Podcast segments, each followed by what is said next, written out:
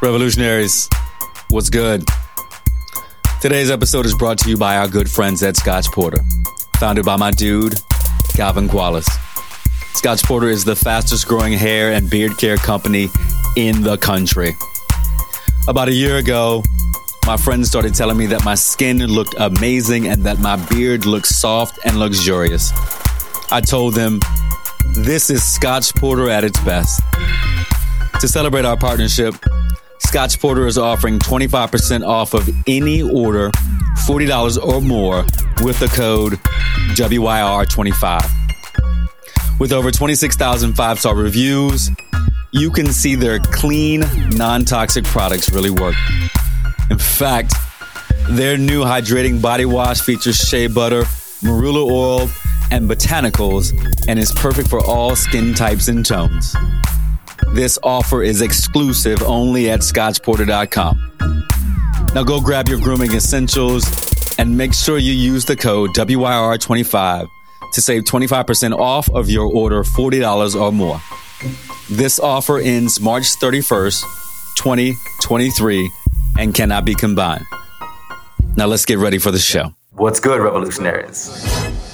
My revolution is to shine a light on the value of marriage and to shine a light on the value of healthy relationships and helping people acknowledge that you don't have to do it by yourself.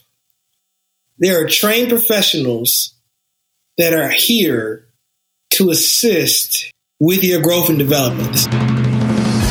Can I have your attention for a moment? What's good, revolutionaries? Welcome to the What's Your Revolution show. So for men and the people who love them. Where we discuss how men can find and embrace the revolution within themselves. Where people can find and embrace the revolution within themselves. I am your host, Dr. Charles Corprew. What's good, revolutionaries? I hope all is well. What's good? What's good? You know, it's interesting as we think about, you know, who we are as people, who we are as individuals. For some reason in this world, we for some reason in this world, let me say this, in this world, we want to be in community with someone. And I say community, relationship. We want to be in relation with someone, uh, someone that we can trust, someone that we can open ourselves up to and be most vulnerable with, someone that we can be romantic with, someone that we can be intimate with, that we can be sexual with. And oftentimes those relation and relationships lead to marriage. And you know, as I think about marriage, and we're going to have, you know, one of the most prolific licensed marriage and family therapists, br- brothers, you know, on the show today to talk about, right, how do we solidify? How do we make our marriages work? How do we make our relationships work? I begin to think about like the marriage that I saw growing up, you know, Charles and Bertha Corprew. For 57 years, they were married. And, you know, I think about people say to me all the time, for someone who is, has been ardent about not getting married, they say to me, You saw marriage for so long. You know, why don't you want to get married? I saw marriage in its its purest form, and I say pure for those of you who are married or in relationship. You know that marriage is a is a, is work. It is one of those things that you know you don't go on autopilot. It is a relationship that if you want to make it work, you have to work on yourself, not only individually, but you have to come together collectively. And for 57 years, I, I watched two people who loved each other, who worked. Maybe we could have worked a little bit more in their marriage. But what I really saw in the latter stages of my father's life were two people who loved each other, who understood each other, who after 57 years said, "You know what? I love you. I know that I'm not in my I'm not in my best form right now, but I love you more than anything else because you are giving of yourself from the most freest sense." And that's what I got to see in my family, right? In the ups and downs of 57 years. But the latter stages of my father's life, he saw a woman who loved on him, who sacrificed. And in those moments, he sacrificed for her because he was able to say, thank you. And I think that's part of it, isn't it, Chris? That, that you think about the gratitude that happens in relationships and uh, you hoping that that happens. So I, I want to welcome to the show my dear friend and my dear brother, Chris A. Matthews. Chris A. Matthews. Uh, as I said, is probably one of the most foremost licensed marriage and family therapists in the country. Please go out, Google this brother, see what he's got going on. Um, he's been on everybody on Dion Hughley show. He's been on a, a, a number of different spaces where he talks about the importance of taking care of your relationship and taking care of your marriage. Brother Chris, what's going on with your brother? You look for the, the visually inclined as you see this. This brother is looking smooth. Got his got look got his the um I, I, fedora. That's what it is because you know got his fedora on, looking good. Brother Chris, how are you? I'm doing well. Uh, feeling rejuvenated going into the new year. Excited about all the amazing opportunities that are coming up. Rested just just getting off vacation, so I'm in a great space right now. That's a beautiful thing, and, and thank you for sharing that. Um, many times people come on the show and they're they're talking about how fast paced their lives are, how fast paced uh, everything is going on. And my dear friend Sean Dove, who I talk about so much here on the show, he talks about you know, uh, and I'll say it like this: I emailed him. Um, usually, I email my my uh, my kitchen cabinet, my goals for the year and my goals for the quarter. And I don't know if you have a kitchen cabinet. Um, but I emailed Sean Dove and I let him know, you know, what was going on. And I got a response back. You know how you put your, uh, your email when you're on vacation, your your vacation email. Or I'll be back. Yeah, exactly. And most people say, "Hey, I'm out of office. I'll see you when I see." Basically, I'll see you when I see you. Mm-hmm. I'll see you at a certain date. I may not, you know, be checking email but Sean Dove and Sean Dove's way in the world and, and, showing the type of leader that he is, his statement wasn't wasn't the the the the particular statement that we usually see. It was him saying something about rest. Mm. And that, you know, rest is resistance in, in, in this work that we have to do as black men, Chris, you know that, that we are armored up so often uh, whether at home. Uh, hopefully, we can let that armor down. But when we go out to the the work, we go out in the world, we're armored up, and oftentimes we don't rest. And he actually linked something to rest is resistance. Is that when we go out in the world and we're not rested, you know, and you know, as a therapist. Um, when we're in stress all the time, our cortisol levels are are different things that uh, you know keep us in this stressful state. We're not at our best you know, and even our ancestors found time to say, you know what, I want to rest. I need to rest. I need to be able to lead my people, but I cannot do that unless I have rested. And that's so I want to thank Sean and thank you for letting us know what it looks like, right? Look what it looks like. He's got a big smile on his face, what it looks like to be rested. and when you can go back out into the world, brother Chris, and say, I am rested, I am restored, and I am ready for the fight. So thank you. Mm. Thank you for sharing that. Tell the folks, right? Tell, tell my people what rest looks like for you. Right. Give them a little strategy, a little tidbit right off the bat. How do you rest? Yeah, rest rest looks like being. We're human beings. We're not human doers, right? Everybody's mm, constantly yeah. doing something. So to be, for me, rest looks like engaging in activities that recharge and don't take away. A lot of writing for me is rest, mm-hmm. getting my thoughts out, not having to worry about a schedule or being at certain places at a certain time. That in itself is rest for a lot of people. When we look at our phones and our calendars and our schedules and appointments, creating space where there are no appointments outside of activities that you want to engage in. That's the biggest part of rest. And that's what it looks like to have seven to 10 days out of town. And I typically will go out of town, a place that's in a different time zone with the intentionality of knowing I can't be bothered because I'm not on yeah. the world schedule. I'm on my schedule for that moment. Right. Right. Right. that's true rest, a different time zone. That's that that is that that is it. And hopefully, you know, you may decide to go somewhere cold. I I love to ski, Chris. You know, I love to get out in the mountains and you know, slosh down the slopes at a, a, a very high speed. But there's nothing, and I say this so much on this show, dear brother, there's nothing like warm water. Mm-hmm. And, you know, the cleansingness of being in warm water, the safety of warm water. And I say safety, you know, there might be sharks and different things in that warm water. But, you know, oftentimes when you're close to the shore, but out further enough where you can just, you know, your body can imbibe the, the, the salt and the, the warmth and all those things, it, it, it brings the body a sense of peace. And, um, thank you for sharing that because I go to the Dominican Republic on a regular basis these days. And, and I realize, Kristen, and maybe you can attribute this and, and have some commentary is that when I go, I make sure I go, like you said, for seven to 10 days because mm-hmm. it takes me about three days to come down. Mm-hmm. You know, Absolutely. when I'm not checking the phone, when I'm not checking email, when I'm, when I'm not amped up. And, uh, I travel with my boy all the time and he's like, you know, I know, I, I, I know when you are down, like you, you've come down because the the scowl on your face is gone and there's a there's a joy and laughter about you and you start joking. And he's like i know that that's when and that's what happens and that's that's a part of rest. Um you know what is what are, what is one or two things other than writing that provides you you know a, a space of rest when you're seven to ten days out of you know your particular locale i enjoy hiking I enjoy mountain mm. biking and hiking, being in the woods, being in nature. Some of my most memorable trips are the simple ones. My wife and I and family went to Burlington, Vermont. um, okay. In Burlington, Vermont, and there's a, a, bike trail that goes across Lake Champlain.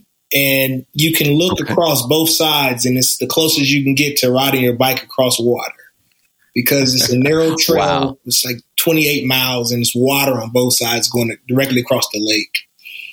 Uh, also, rest to your point, warm water. Uh, this past summer, I was in Egypt and we got to float in the Red Sea all day. Oh wow, and that was beautiful. The Red Sea water was perfect. It's, it's very salty, so you just mm-hmm. you easily float on top. Right, so, right.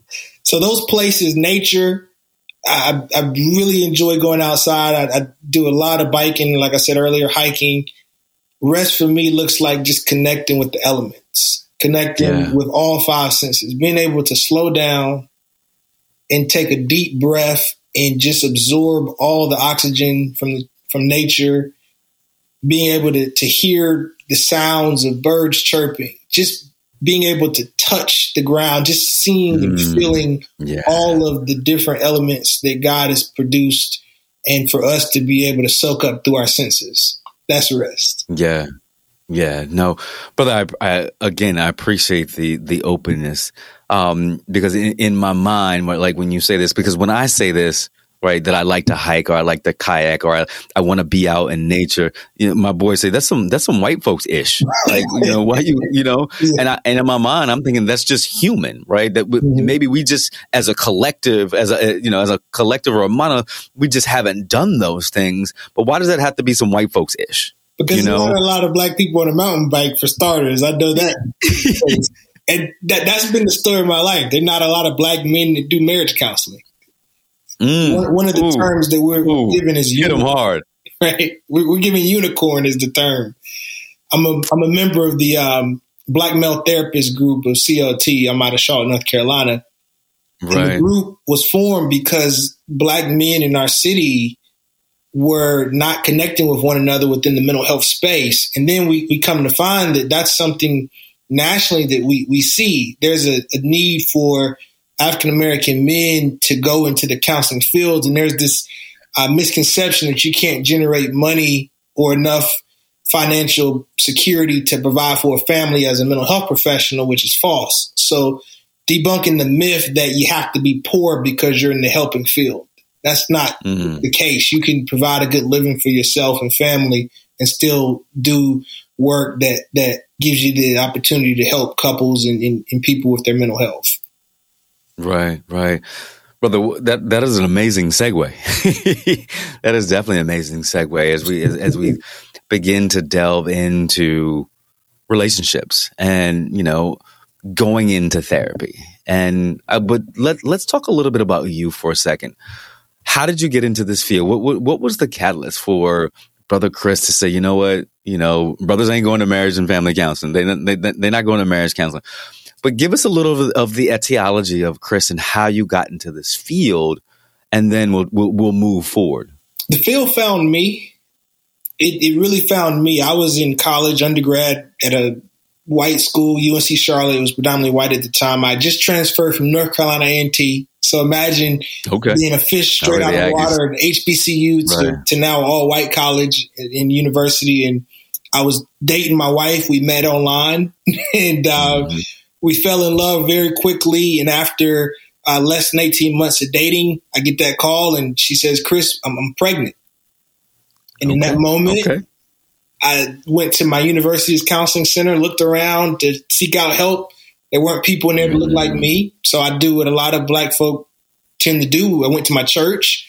My pastor did an amazing job praying over me. But once the prayer was over, I still had to figure out what I was going to do with this baby and, and my girlfriend that was pregnant. And luckily we made it. We we picked up all the literature we could around relationships, around parenting, and we took the bumps and bruises along the way. Luckily, we didn't do anything to each other or say anything to each other that was so harmful that it could negate the relationship future. That's what happens with a lot of young couples. We were immature, we were 19. I was 20, she was 19. So clearly, wow. not having experience on your side at the time, it's easy to do and say things that you regret later.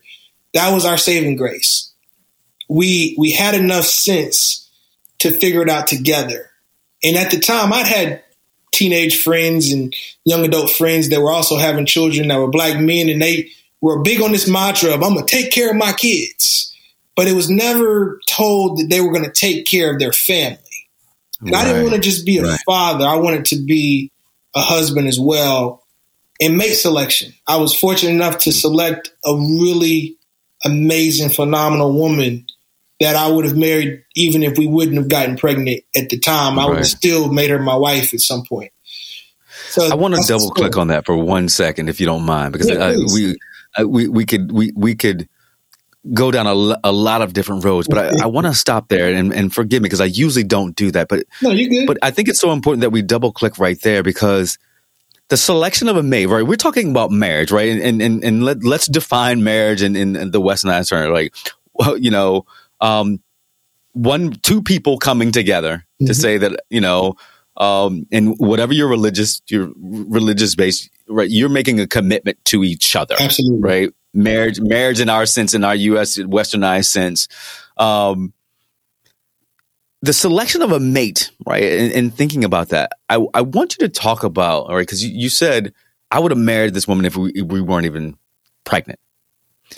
How do we go about right if, if we're thinking about that if you're if you're not married yet how do you go about selecting a mate? What's the due diligence you know because i say that in my word all the time that we actually have to do right because if i if you're going to get married and, and and the statistics on marriage you know 50% 50 to 60% depending on how many marriages is mm-hmm. you've had end in divorce so that means that that means in my mind Brother Chris, is that the due diligence in the beginning may not have happened.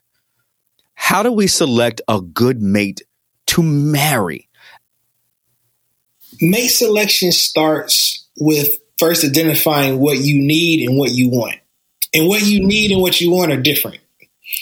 I needed a woman that was willing to grow with me because we met as kids. I needed a woman that was also going to have patience and I needed a woman that also desired the same things that I wanted. Now, the wants were different because when I was dating women throughout high school, college, prior to meet my wife, they didn't look anything like my wife. I was into the cheerleader type. They were, you know, five, six, five, five, light skin, long hair. My wife mm. is almost five ten, dark skin, right? Like short hair. So the the needs were, in my case, thank God, they were bigger than the wants. And I think that we sometimes will select someone based on what we want or we think mm-hmm. we want, but needs are things you get to grow into. Needs wow. are things that get to stay there beyond the infatuation period of a relationship. So I was able to select a mate on the needs, someone that was going to grow, be patient, and understanding. And the biggest need is wanting someone, or excuse me, having someone that wants you. I never have to question my wife's want for me. Mm-hmm. Right. And I'm a big fan of, of jazz music and soul music. So Sade is one of my favorite singers. And she has a line in the song. She says, I want you, but I want you to want me too. Yeah, yeah, yeah, yeah. I want you, but I want you to want me. Mm, and to your Sade. other point you made, relationships are living, breathing organisms. Mm. You can find a mate, but if you don't take care of that mate, then the relationship won't last. It's similar to how yeah. you have to manage your body or manage your career. You can get the job, but you have to do the work to keep the job. You can reach a weight gain, or excuse me, a weight gain or weight loss goal, but you have to sustain that weight or physique. Everything in life isn't about a destination. It's really about the journey and the process. Right. And right. that's marriage. And marriage is a tool. The tool of marriage for me is the opportunity to share things in life with another person. That's what makes it special. I, I could travel the world, but it's different when I get to travel the world with another person. I could raise children, but it's different to raise children with another person. I could generate right, a lot of money right. and have successful businesses, but it's different to do that with another person. And it's a, it was a desire. I, would wanted that for a long time, and my wife had wanted mm. that as well. Right. We were just fortunate enough to be put together at the right time. And for those that are listening, you can start by simply writing a list. My father told yeah. me how to do that real young. I was, you know, eight years old, and my dad told me anything you want, write it down, write a list. So when I mm. met my wife, it wasn't me becoming part of her plan. It was a plan I already had. I'd written that list out. And someone told me, and I believe that if you don't have a plan, you just become a part of someone else's plan luckily enough, my wife and I both had plans to make each other their spouse, and it worked out well. Wow, wow, you, brother, you, you, make me think about um, this list that I have actually created. And I, you know, I, I, I, just pulled it back up. I haven't looked at this list actually in a long time, Chris. Um, but it's interesting. And and thinking about that, and and and knowing uh, like all of these things on all of these things on the list and, and, and, as i look at it brother chris you know athletic traveler spiritual but not religious stylish mm-hmm. a good mother or mother already um you know I, I, I put attractive in my eyes career driven portable I, am looking at all like 16 different things right mm-hmm. so and i don't know how how how long your list is but as you, as you think about this, and the people who say, "Hey, brother Chris has told me to write all these things down," there's no way that I'm going to get all 16 things, Chris. Um, and how do we how do we say? There's you know my my childhood best friend and I were talking about this today. How do we know what to say? You know, this is a negotiable or, the, or this is a non-negotiable aspect of what I'm looking for or what I what I need in my life. Hmm think about the four different seasons. And when you go outside, especially living in my region of Charlotte, we can have four seasons in one day. So you got to right, have enough layers right. on. You have to have maybe a jacket you start with, a sweatshirt, t-shirt, all the way down to the tank top, because we can go from 30 to 80 degrees in one day. I give you that metaphor because that's how the list needs to be. Think of mm. characteristics on that list that allow you to transfer the relationship through different seasons of life. With my wife, patience was number one on the list because I can transfer that quality through all the seasons of my life, especially when you look at marriage wow. as someone that's going to be there until death do you part. The, the biggest initial factor on my list and and it's going to be hard for a lot of people that are older. Luckily, I found my wife young enough to where this was a factor on the list that could still exist. She had not been hurt by men before. Mm. So I didn't have to worry about cleansing away the sins of another man that had came in and broke her heart, cheated on her, disrespected her, abused her, or neglected her. That made my journey a lot easier because yeah, did, the trust yes, was did. there from day one.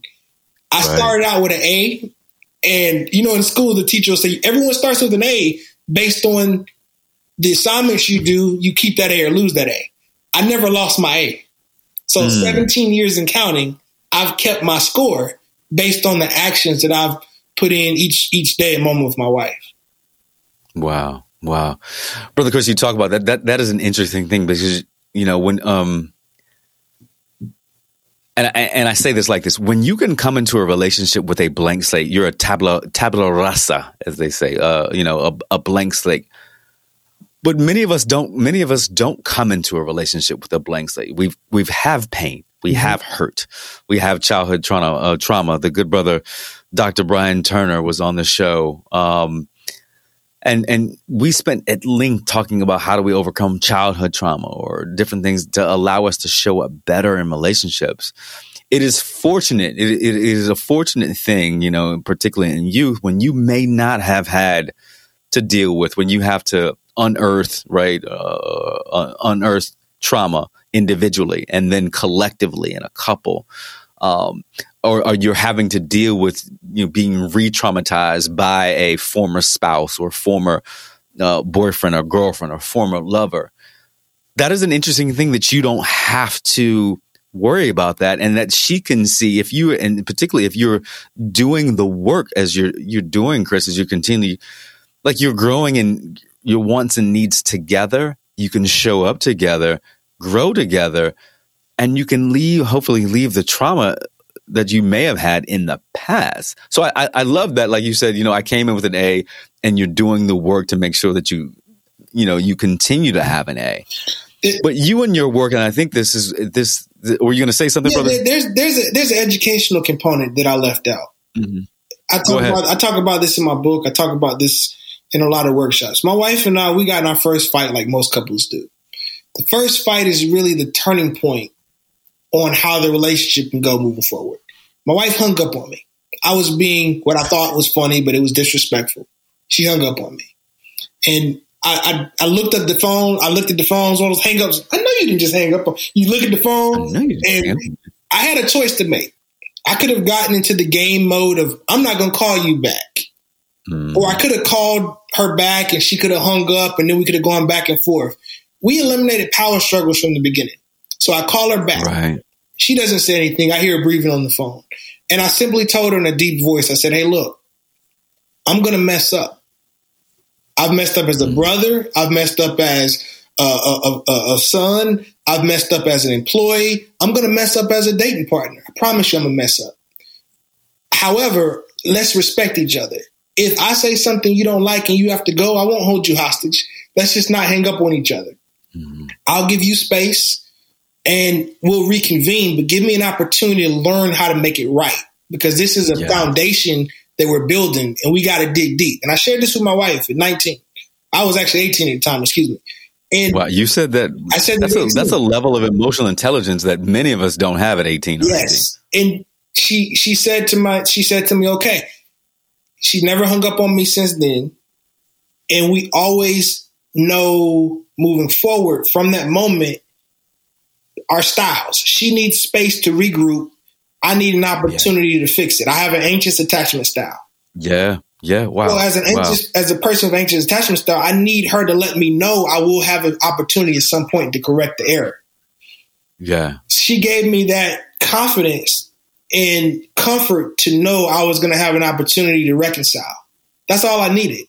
I then, in that moment, educated her on the fact that I wasn't going to disrespect her by continuing to badger her and step into that space that she needed to, to recollect herself. That conversation was the turning point in our relationship because we learned from day one how to handle conflict. And a lot of the data and yeah. research shows couples who learn how to handle conflict. It's not if you fight. If a couple comes into therapy and they say we've never fought, that is a bad sign. It's how you fight. It's not if you fight, it's how you fight. In counseling, right. I don't help couples not fight. I help couples handle and mitigate conflict the right way. We call it second order change. You have first order change, which looks like treating the symptomology. Second order change looks like treating the entire system. So couples right. will come back in and say, well, Chris, we're still fighting. Okay. But we're not cussing each other out. How anymore. are you fighting? We're not right. slamming doors anymore. Great. That means that you're changing how you do it. You change the approach, you're changing your process. And that's what makes marriage and family therapists unique because we're you're systemic based clinicians that help couples and individuals and organizations change their system. Because if we can teach you how to fish, then you don't have to rely on us for fish as a counselor. Yeah, yeah, brother, brother, you're speaking the truth. There are a couple things that I want to pull pull back on and open up for one second because you you you hit home when you said you know uh, about an anxious attachment and you know for for the uninitiated and anxious you know i'm gonna let you define it all right talk about what an anxious an anxious attachment is and what it lo- what it may look like, so people understand before I double click on it for a second. I, will use just kind of layman's terms. If you are a person that allows your mind to go off to the races, so your partner gets upset with you, and then you start to think "Oh my gosh, we're going to break up. Oh my gosh, I got to fix it now. Oh man, I, I, they're going to leave me." It's this ongoing repertoire of thoughts that just take over your mind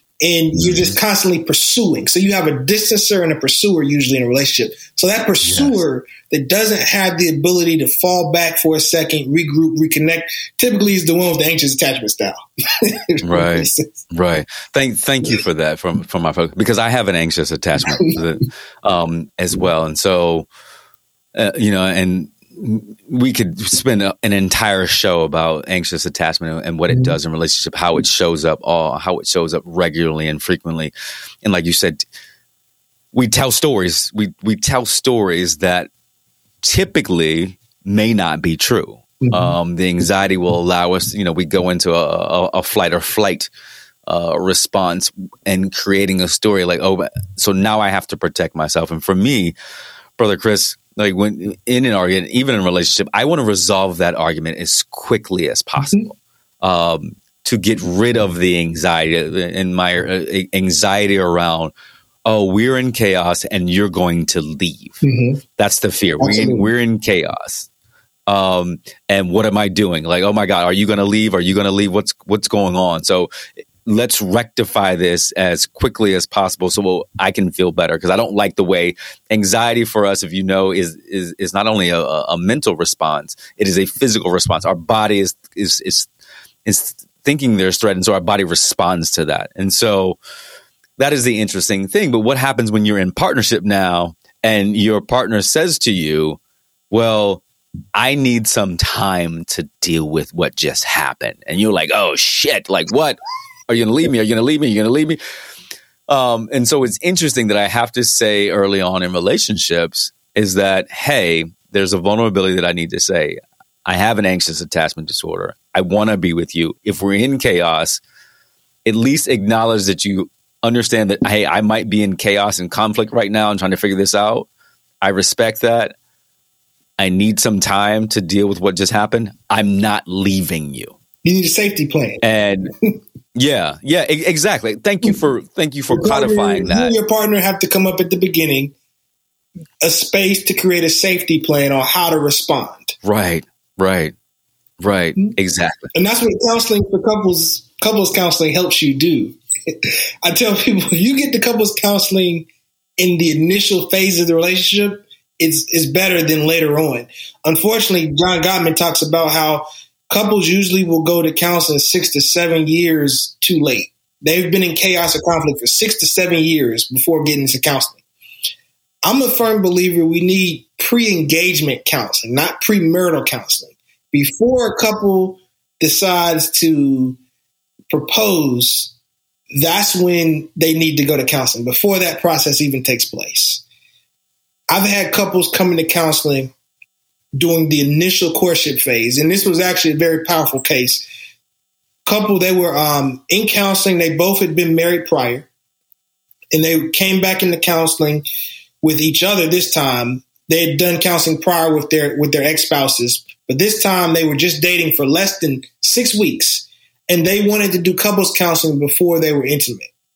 The reason why is they felt like, and they were they were right. Once you become intimate, you now have the different um, you know, neurotransmitters that are presented in the brain. And at that point, you're really not thinking. You're in the wash. You're, you're in the mix. You're in, you're in that, that, that, neuro, that, that neurotransmitter wash, brother. Right. It does a lot. Absolutely. So they got the counseling and they, they end up departing ways, but they were so thankful because what, what it came down to was they just wanted different things in life their life trajectories right. were different. And they weren't able to initially see that because of the fact that they had such good conversation and chemistry. Mm-hmm. But conversation right. and chemistry doesn't always lead to a good relationship if you have different directions in life. He wanted to travel, she wanted to stay local because she had two children. Imagine if they would have gone through the process of becoming intimate. And most people don't know how to dissolve relationships. We don't. We think about that for a second. People don't know how to leave jobs correctly. People don't. We don't know how to say no. We don't know how to turn someone away. Instead, we just let it burn and crash. and that was, you know, something I see a lot in counseling. People come in because they don't know how to just say, "This feels good. This is great," but I know it won't have a history to it or it won't last. So let's just break it off now. Chris, there's there's there's so much of that, and I think at the ground floor, if we look at it, is that I don't think that we're taught how to truly communicate. One, and I'm going to say that um, period, full stop. Mm-hmm. And then I don't think that we're we, we're taught how to communicate, how to end things right, productively to say, hey, this is not working for me, or hey, I'm not in love anymore, or or hey, I don't want to be in this relationship anymore. And my hypothesis is that we have normalized ghosting that has become a, a, a product of our society, particularly with the ability or the onset of online dating. Um, the ability, you know, for you to say, you know, over a text message or even not that, just to stop, you know, communicating with someone. We have normalized that that behavior is actually okay because people continually do it time and time. I hear so many people. I mean, I, I had a lunch with a, a good friend who's in her mm-hmm. 60s and who, who's dating again, and she's talking about ghosting, right? And, I, and I'm like, people in their 60s do that? She was like, yes. Like, what is that? You know? And so I'm, I'm, I'm not asking you to give me a, a, a, diatribe on it, dear brother, but I, I think what I hear from you is our ability to figure out what does good communication look like when things go awry and when things are going well in a relationship. Absolutely. When things don't go right in a relationship and it's time to dissolve or end the relationship, we think that we're going to hurt the person. Yeah. So we're so for we're so fascinated on how we feel that we forget about how they feel. My wife and I, we were dating. We we set up a lot of safety parameters in play because I do have an anxious attachment style. One of the things I told her, I said, "I'll love you enough to break up with you before I ever cheat on you," and I asked for you to do the same. Mm-hmm. That that was so powerful because I would rather get my heart broke by my wife leaving me without deceiving me. Mm. The same in a dating relationship. I'd rather a person say, and those that are listening, instead of ghosting someone, say, you know what? This doesn't feel like a good fit anymore. And I care about you enough to say this out loud than to ghost you. Right. That just say that right? But instead, people are salesmen and women. So the person will say, "Give me another chance," and and we're really being, in a sense, lazy. Instead of standing our ground, we feel like we can ghost a person because then if you are there and they want to continue to pursue, you have to be assertive enough to say, "Hey, look, I completely understand, but right now." you're now crossing the line. I, have made my peace right. with you, right? Mm-hmm. So ghosting doesn't have to look like just eradicating a person. Ghosting might be something you need to do after you've established your boundary. Right, right. they don't have to continue to pursue the individual, but that person on the other end wondering what happened, that's a torture. That that's it's torture, psychological right? warfare. Like, yeah, why would you make someone go through that torture? Because right. it's not easy for you, the person that's leaving. right? So so we make it hard on the other individual that we're leaving from. Yeah, yeah, we right? yeah, right, exactly. Yeah. And look, look, I, I'm not one to say to sit on this show and to say that I haven't ghosted somebody. So revolutionaries, look, you know, the, there's a lot of work that Dr. Charles Corprew does, mm-hmm. right? And I'm not, and, and I'm not perfect. Um, but I also, but I also now think clearly about if something mm-hmm. doesn't work, what do, what is my responsibility in this, right? Hold, hold that question. You said, what's your responsibility, right? Mm-hmm. So think about it not just from relationships for intimate partners. Think about it from business. I, I was at a business conference and there was a gentleman that's highly respected. And he went to another person and he said, um, Hey, I want to do business with you. Great. Someone else came and attempted to do business with this person and he ignored the individual. And and I asked from afar, I said, Well, why did you do business with that person and you ignored the other person? Well, I like that guy, so I want to do business with him.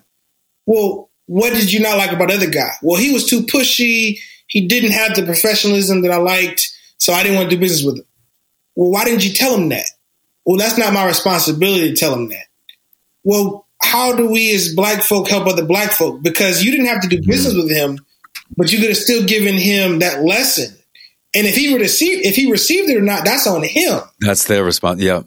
That, that's their responsibility. So so someone who supervises other clinicians, I'm in a position all day, every day where I have to give feedback. Yeah. Yeah. And I, I give feedback because I care about the person. So I think when you truly cared about somebody to ghost them without feedback, it eradicates your your true desire that you initially had when you were caring about them. It, it, right, it cancels right, that out at right. that point, right? Right. So let's care about totally each other agree. to give each other that feedback, even if the person doesn't mm-hmm. receive it. That's on them if they don't receive it. But let's be true. Right. we are is, is if we say we're going to be helpful people and promote Black culture, let's let's be about that. Then let's really give that's people feedback, and if they receive it, that's on them. If they choose to not, um, you don't feel no harm, no foul. But let's at least attempt to give it. Yeah, brother, I love that. Um, it is interesting because you know out out here in these streets, Dr. Corprew's out out here in these streets, and you know exactly what I mean when I'm out here in these streets dating. And um, met someone, and you know my, my life is my life can get really really busy at times. Uh, you know, running several businesses, um, the podcast, diff- different aspects of my life. So I, I can't always return calls, and I also have to work to say if I say I'm going to call you, I need to say I'm going to call you, right? I'm I'm going to call you, and if I can't, I need to acknowledge that. And um, I told someone that I was going to call them, and I ended up not calling them um, for about a day and a half because I got got so busy. And I got a text message, and the text message was like, "Hey, one, you said you were going to call, you didn't. Uh, one, so that w- that was the check. Two, are you still interested? Um, and if not, could you give me some feedback on why you're not interested?" And I was, I, I, when I read the message, I was like, I was, it was profound mm-hmm. because this person was asking, right? One, like, hey, haven't heard from you. Want to know, you know, what's good, but then asking for feedback. And there, on, on one side of it, you could be like, oh, that's needy. And I didn't look at it that way, Brother Chris. I didn't look at it. I looked at it as, as, as a very emotionally intelligent way to say, you know, if there was something amiss, could you let me know? Because I, and basically was like, could you let me know? Because I'm out here in this dating world. I'm out here in these streets just like you. Mm-hmm. And I want to find a partner. I want to find someone to love and to give love. And basically, was there something that I said that turned you off? That there was something that happened, or is it my lifestyle? All, all the different things, Brother Chris. And I was like, wow, this is probably one of the most thoughtful and mostly intelligent messages that I've actually really received. And so, you know, I, I text back to her. I was like, "Hey, I'm sorry. Um, I've just been busy. I've just been, you know, I've just been really busy, and that's on me and my responsibility to communicate that to you. Um, so I apologize for that. But I also mentioned I was like, I love the emotional intelligence that came with that text message that you were willing and open and vulnerable because it, I, in my mind, brother Chris, it takes a level of vulnerability to ask for feedback. And I'm going to even, I'm even go deeper. I think it takes a level of vulnerability that many men, many men don't have to ask for feedback. Absolutely. In a, in a dating situation because and you can tell me if I'm wrong, I'm hypothesizing that there's a shame that men may feel by asking for feedback, particularly if somebody ghosted them or they're not getting the level of communication because we have, you know, I, have seen, well, men shouldn't do this because they don't, you shouldn't, you don't want to be perceived as needy. You'll be rejected if a woman perceives you eh, in a cisgender heterosexual relationship if they perceive you as needy. Women don't want needy men. They want to be chased, you know, but they want to be chased, but they want to be, they want you to be aloof. All of the different games. So my hypothesis is that men won't ask for feedback because there's a, a, a level of shame that they may be perceived as needy. Hmm. And, and so you have a cadre of men out here performing the same behaviors time and time again, never getting the feedback, never asking for the feedback. Well, why did you stop communicating with me? Because you, you may not get that feedback, but at least asking for it. Absolutely. You know, do you, so I, am wondering how you feel about that sentiment, those, that, that, that, that the hypothesis.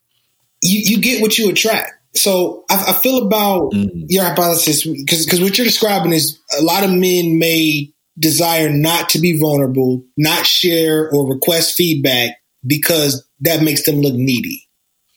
You mentioned earlier the emotional intelligence that comes from a person requesting feedback. Yeah. You get what you attract. When I was dating my wife, I attracted a sensitive woman. I attracted someone who didn't know how to play the games. She was oblivious to the games. It didn't even exist for her. if they were to exist for her, I would have said that out front. I think as men, if we don't want to give feedback, then that's a that's that's really an indication of how comfortable we are within ourselves. Right. So imagine if you were dating or you are dating. So imagine you're on a date with a woman. You say to this woman, hey, look, I just want to be very clear to you. I'll mean what I'll say and I'll say what I'll mean. I know from history there have been some relationships I've had where there are little games played, power shift. I don't want to do that. Let's let's make a pact right now. We're gonna mean what we say and, and say what we mean. We're not gonna do the games. If I'm upset with you or if I'm feeling some kind of way, I'm gonna let you know. And right. how do you this is this is what we need to do is man, ask the questions. How do you receive feedback the best? How do you hear validation and gratification? What do you need to know and feel that I care about you? As our relationship progresses, what does needy look like for you? What does not enough attention look like for you? My wife mm-hmm. and I, I told my wife in the first week, I'm a toucher. I keep my hands on my wife. Other women might have said, you know what, Chris, that's clingy. I'm not into that. Thank you for telling me because now I know that's not going to be a good fit. Yeah. So yeah. we need the, we need the feedback to know if it's not a good fit. She wasn't asking you feedback to change. She was she was asking you feedback to assess if you were going to be someone she needed to continue to pursue or not. Right. if you tell right. her something that you didn't like, which induces who she is as a person or makes up who she is as a woman, then for her, that's a great sign of, okay, great. I don't yeah. continue to pursue you anymore. Right. But feedback right. helps us not waste time. yeah. Yeah. You're, you, you, brother, you, brother, there, there, are some people that come on my show and I'm, and I just look at them like, yeah, this is a masterclass right here in, in, thinking about that. And you're right. And when we ask for feedback, because think about what you said earlier on, brother Chris, right? The relationship that you and your wife had early on, like you knew, you knew, you know, 18 months later, you're married. You knew that this is the person, r- regardless of pregnancy status or not, this is the person that I want to be with. And 17 years later, you're still together, you're still working. And, and that's the interesting thing. Feedback, regardless of relationships, you know, feedback is what allows us to grow. Yes. As individuals. And in a, a loving romantic relationship, we, consistent feedback is in my hypothesis because I, the longest relationship I've had was I've had two seven year relationships um, and and would love to be able to now learn, you know, take everything that I've learned outside of those relationships to put it back in now. But it, it is consistently saying and asking for feedback. Am I loving you right? right? Am I showing up for you well? Am I giving you what you need in these moments? And oftentimes, sometimes giving you what you need is to just leave you alone. Mm-hmm. You know, one of the things that I am am really open now is about my introversion. And I didn't know that. I, I didn't know that for a long time. I've always, you know, been this loud, boisterous person. I wanted to be around people. And one of my friends, Natalie Burke, CEO of Common Health Action, said one, she's like, "You're an introvert." And I was like, "No, no, I'm not." And then I began to really do an assessment. You know, you know, psychologists like doing an assessment. I, I, I realized that after so long of being the, the the loudest person at the party, I'm drained. I'm done. I want to go to the the quietest, darkest place. And so I realized that because the is that, and so now that I yeah, the interview, say again. So my wife's an introvert, and when we go out in social settings, I finally understood introverts it's not that you don't like people, it just takes a different level of energy out of you. Yes. You have to recharge yes. versus extroverts are charged by energy of the people. Introverts, it just it comes out of them. And it comes out of that. Yeah. Um, yeah. I wanted to get to a point you made earlier. You mentioned about the percentages of what you look for and what you don't look for in, in, right. in the dating phase. A, a lot of uh, researchers and, and um, I'm thinking, I'm trying to think of the guy's name. He's a very popular um, um, neuroscience uh, author out, but um, oh, Peterson, Jordan Peterson. One yes, that he talks yes. about, he says that there's a 70 30. He's like 70% of what you find is, is what you stand on. 30% you learn not to, to fret about, or you manage the 30%. So, right. My, my mm-hmm. wife, for example, she, she's one to not be on time. Okay. That's part of 30%. I learn how to manage. Okay. The 70% encompasses all of the other good things.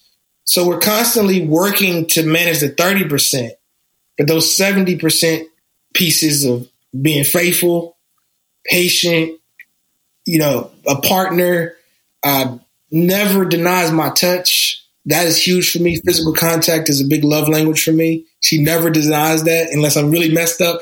When I really messed up, she's like, don't touch me, and I know it's bad. I'm like, ooh, I really know it's bad if I can't touch you.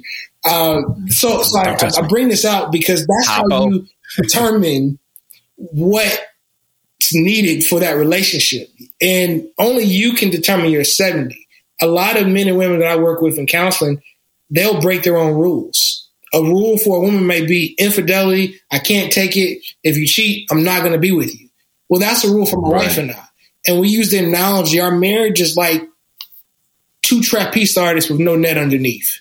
If I or her mm. were to cheat, there's not going to be any counseling. There's not going to be reconciliation. Right. We we knew that going into the relationship what it was. So you have to create rules for yourself, introduce those rules to your partner, and then abide by those rules.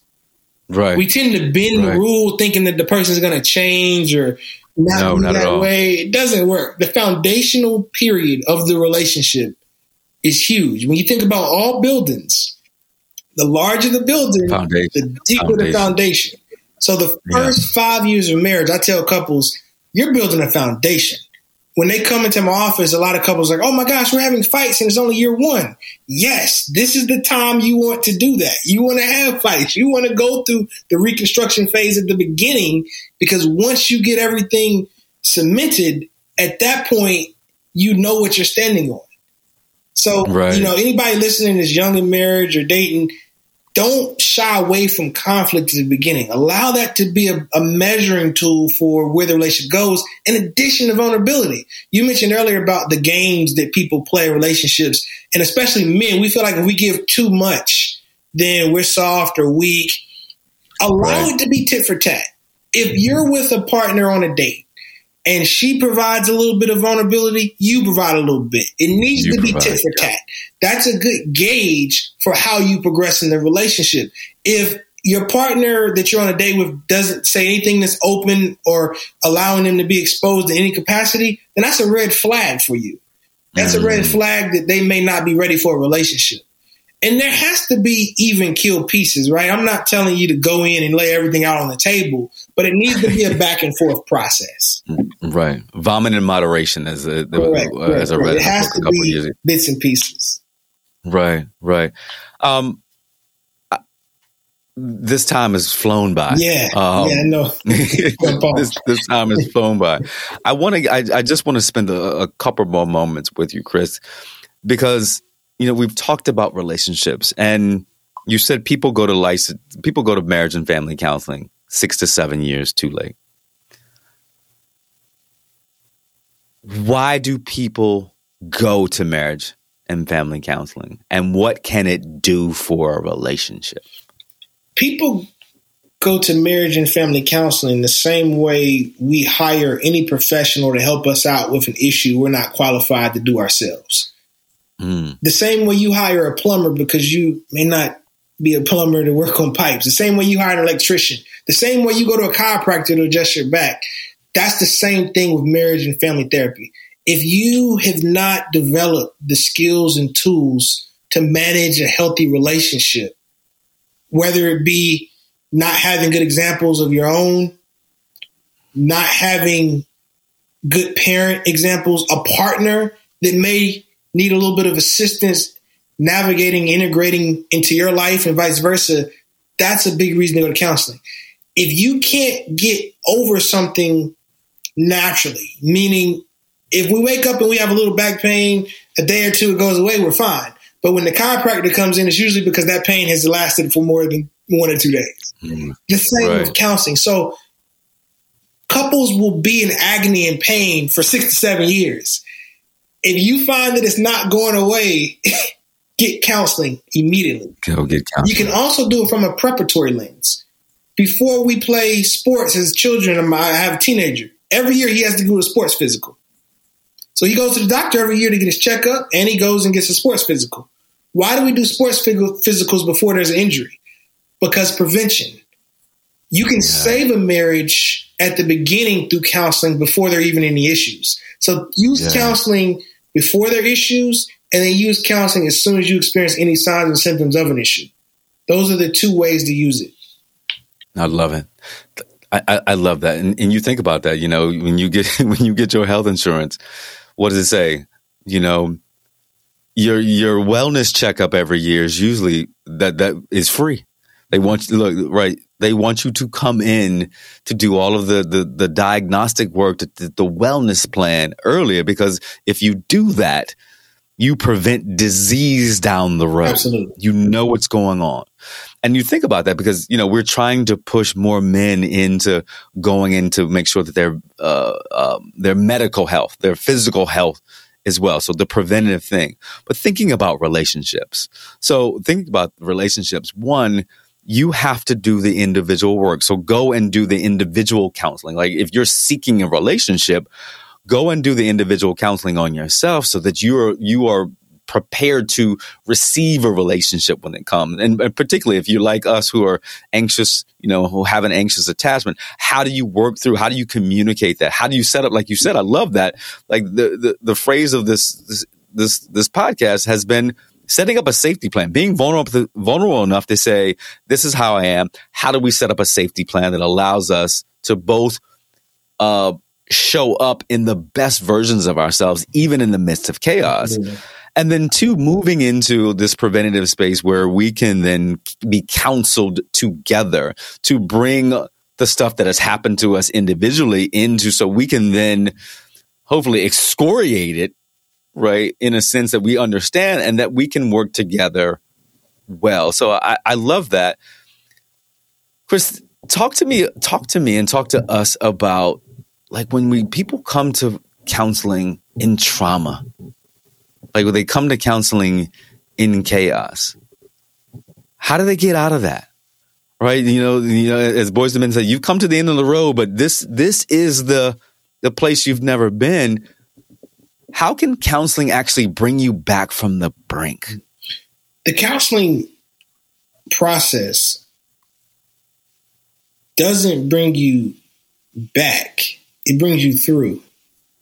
Mm, okay. When you go okay. through something, you come out of it different than when you went into it. When you're in a state of chaos, especially in a relationship, we're so adamant about flailing our arms to, to swim to the edge of the pool or to get out of the water we don't slow down enough to understand what the water can teach us. The counseling mm. helps you identify what led you into the process and what you need to get out of it, but more importantly, what you can learn while you're in it. A lot of people that dissolve a relationship or marriage just take the same baggage into a new relationship or marriage. Yeah. Yeah. It's about who you become, not what you're encountering. Mm. Even with anxiety revolt, in mental revolt health. and evolve. Right? Revolt and evolve. Yeah. Exactly. Slowing down and identifying what is it that this is trying to teach me? How am I growing from it? That's the biggest that's the biggest piece.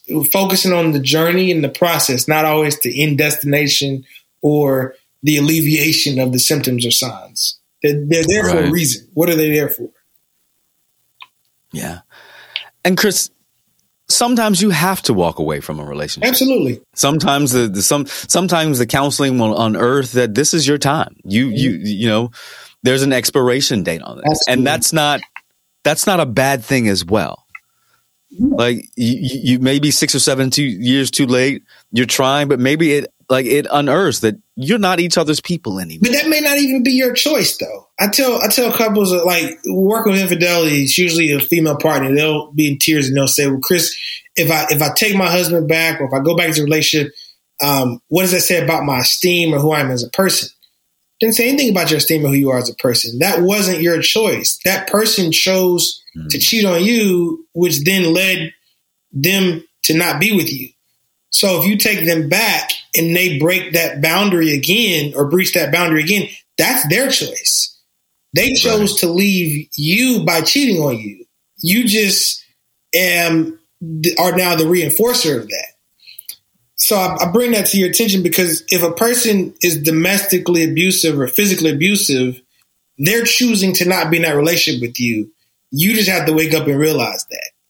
In other words, right. it's never our fault or it's never us leaving a bad situation.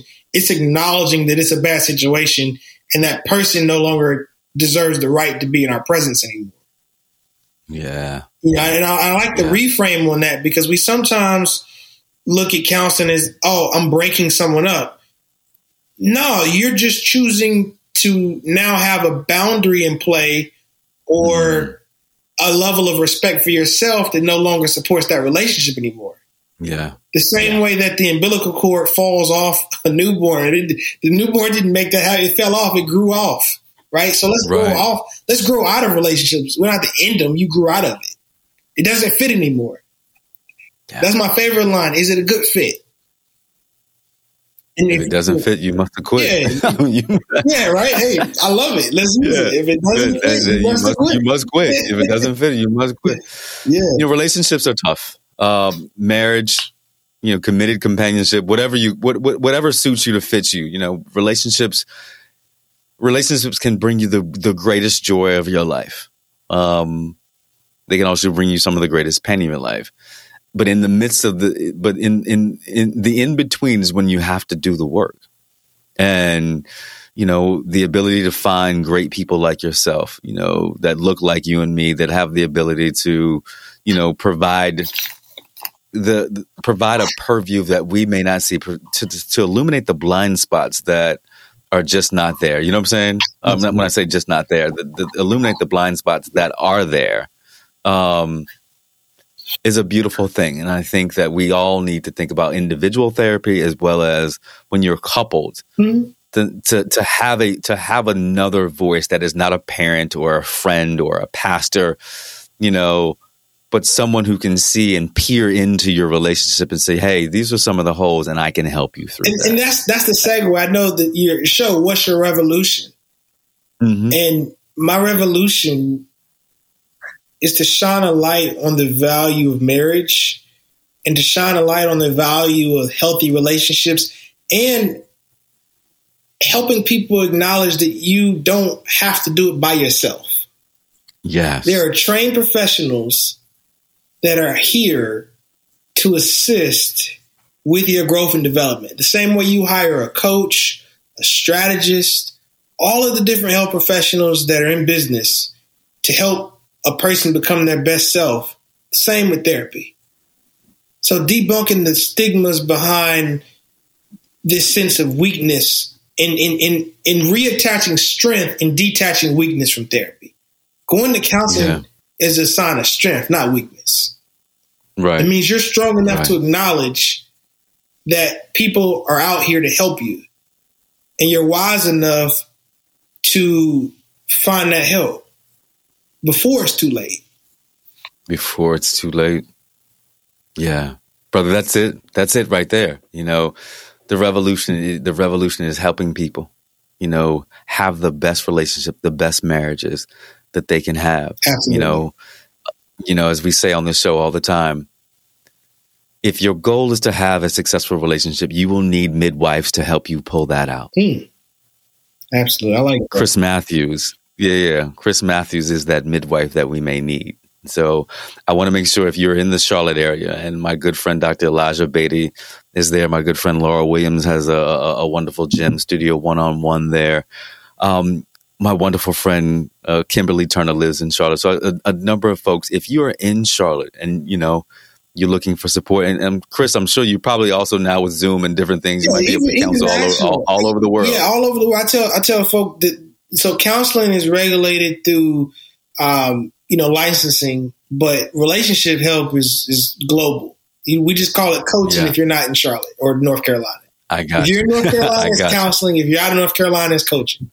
Same, same I got you. So, so, folks, please go out and check. Go to. I want to make sure that I have the the the, the correct website. Uh, I've got it pulled up. Go to Chris amatthews.com. If you want to get in touch with his brother, you can see some wonderful videos of him doing and talking about his prolific work and what he's doing. Like I said, this brother has been all over social media and on various uh, various uh, uh, pol- not political shows, but various uh, shows with some of the biggest names uh, we have in our country. So, brother, I'm just just happy to have have met you. At, you know, give a give a shout out to our folks at uh, Black Men Excel. So many brothers from Black Men Excel have been on yeah. this show to tell what their revolution is, and I think you know as we think about being revolutionary in our relationships, having the support, having the the care, uh, having the vulnerability to say, "I need help," uh, "I want to be loved," you know, I, and and I want to give love. So let's not make this. You know, I want to love and I want to give love.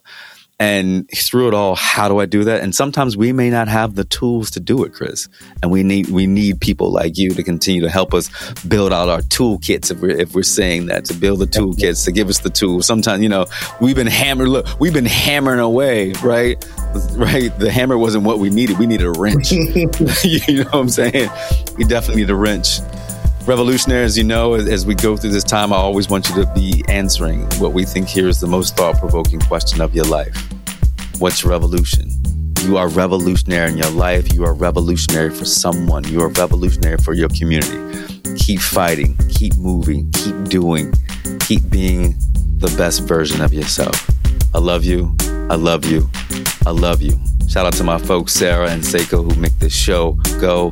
Shout out to you, my revolutionaries, who tune in every time this show comes out and supporting everything that we do.